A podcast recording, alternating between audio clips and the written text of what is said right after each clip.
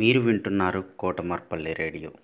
విద్యార్థుల్లో కథా నైపుణ్యాలు అలానే పద్యాల నైపుణ్యాలని పెంచడానికి కోసం మిసెస్ ఉమారాణి గారు అలానే national council for teacher scientist NCTS India Lok mark foundation ELTA Warangal urban and Kotamarpalli radio సంయుక్తంగా చేపడుతున్నటువంటి ఈ కార్యక్రమంలో మూడవ తరగతి నుంచి పదవ తరగతి వరకు ఎవరైనా పాల్గొనవచ్చు ఎయిత్ నవంబర్ ట్వంటీ ట్వంటీ లోపల మీరు పేరు నమోదు చేసుకొని మీ ఎంట్రీస్ పంపవలసి ఉంటుంది. ఇతర వివరాల కోసం ఈ మెయిల్ని సంప్రదించండి. Cdays twenty twenty at Gmail dot com C D A Y S two zero two zero at the rate of Gmail dot com అందరికీ నమస్కారం.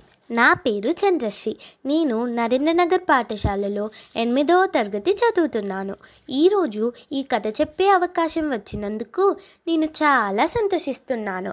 అనగనగా వరంగల్ జిల్లాలోని కాశీబుగ్గ అనే చిన్న ప్రాంతంలో ఒక చిన్ని కుటుంబం నివసించేది. ఆ చిన్ని కుటుంబంలో అమ్మ నాన్న ఇద్దరు ముద్దుగా ఉండే పిల్లలు ఉండేవారు. అయితే వారిది ఒక పేద మధ్యతరగతి కుటుంబం. నెలంతా కష్టపడి నెల చివరికి వచ్చిన డబ్బులతోటి గడిచే కుటుంబం. ఆ తల్లిదండ్రులకి వారు అల్లారు ముద్దుగా పెంచుకునే కూతుర్లే ప్రపంచం. ఆ పిల్లల చిరునవ్వే వాళ్ళ ఆస్తి. అందులో ఆ చిన్న కూతురు చేసే అల్లరి ఆ కుటుంబాన్ని ఎప్పుడూ సంతోషంగా ఉంచేది. అయితే ఒకరోజు వాళ్ళ ఇంటికి చుట్టాలు వచ్చారు. చుట్టాలతో ఇల్లంతా సందడిగా ఆహ్లాదంగా ఉంది. ఈ ఆహ్లాదపు వాతావరణానికి వాళ్ళ చిన్న కూతురు చేసే అల్లరి ఇంకా ఎక్కువ ఆనందాన్ని ఇచ్చింది వాళ్ళకి. ఆ రోజు ఇంట్లో అందరికీ సరిపడా సరుకులు లేకపోవడంతో ఇంట్లోకి సరుకులు తేవడానికి తన పెద్ద పాపని పంపించాలని అనుకుంది అమ్మ. ఎందుకంటే తను బాధ్యత గలది వినయంగా ఉండేది.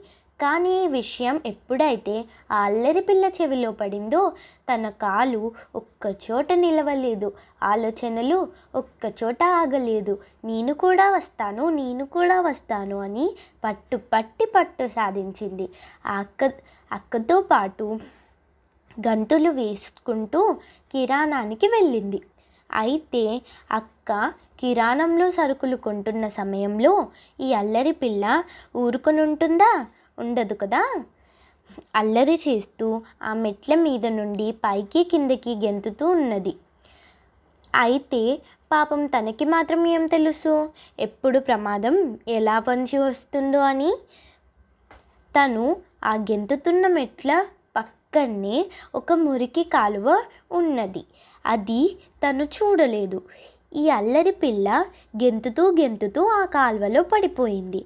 అది చూసి ఆశ్చర్యానికి గురి అయిన వాళ్ళ అక్క ఏం చేయాలో అర్థం కాని స్థితిలో తన మనసులో ఇలా అనుకుంటుంది.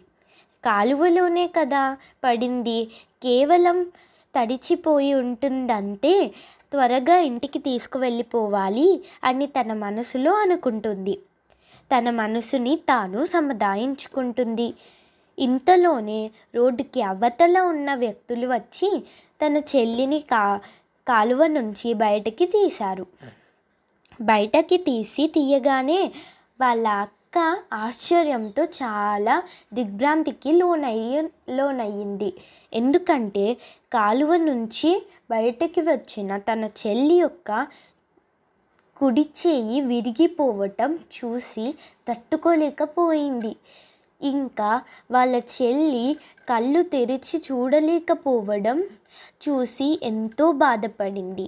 ఏం చేయాలో అర్థం కాని పరిస్థితిలో తన చెల్లి యొక్క కుడి చేయి పట్టుకొని ఆ స్థితిలో చూసి ఆమెకి ఏం చేయాలో అర్థం కాలేదు. కానీ అలా అనుకుంటూ ఉండగానే తన చెల్లి యొక్క కుడి చేయిని పట్టుకొని లాగింది. దాంతో విరిగిన బొక్కలు మళ్ళీ యథాస్థానానికి వచ్చేశాయి. అస్సలు ఏం చేసిందో తనకి కూడా తెలీదు. కానీ ఆ అక్క ఆ రోజు చేసిన పని తన చెల్లిని ఆపరేషన్ వరకు వెళ్ళే ప్రమాదాన్ని తప్పించింది అనే చెప్పాలి. అయితే ఆ రోజు నుంచి ఆ చిన్న అల్లరి పిల్ల తన అల్లరిని కొంచెం అదుపులో పెట్టుకొని తన కాళ్ళ తన కాళ్ళ యొక్క పరుగు తగ్గించి అదే అల్లరితో ఆ ఇంటిని ఆనందంగా ఉంచసాగింది. అయితే ఈ కథలో ఉన్న ఆ అల్లరి పిల్ల ఎవరో ఎవరో కాదు అది నేనే. నన్ను అంత పెద్ద ప్రమాదం నుంచి తప్పించింది మా అక్క. అయితే ప్రమాదం ఎప్పుడు ఎటు నుంచి వస్తుందో తెలీదు. అప్పుడు అప్పుడప్పుడు మనం మన ఆనందం కూడా మనకి ప్రమాదాన్ని తీసుకురావచ్చు. కాబట్టి మనం పెద్దలు మా పెద్దలు చెప్పిన మాటలు వింటూ కుదురుగా ఉండాలి ఆనందంగా ఉంచాలి. ధన్యవాదములు.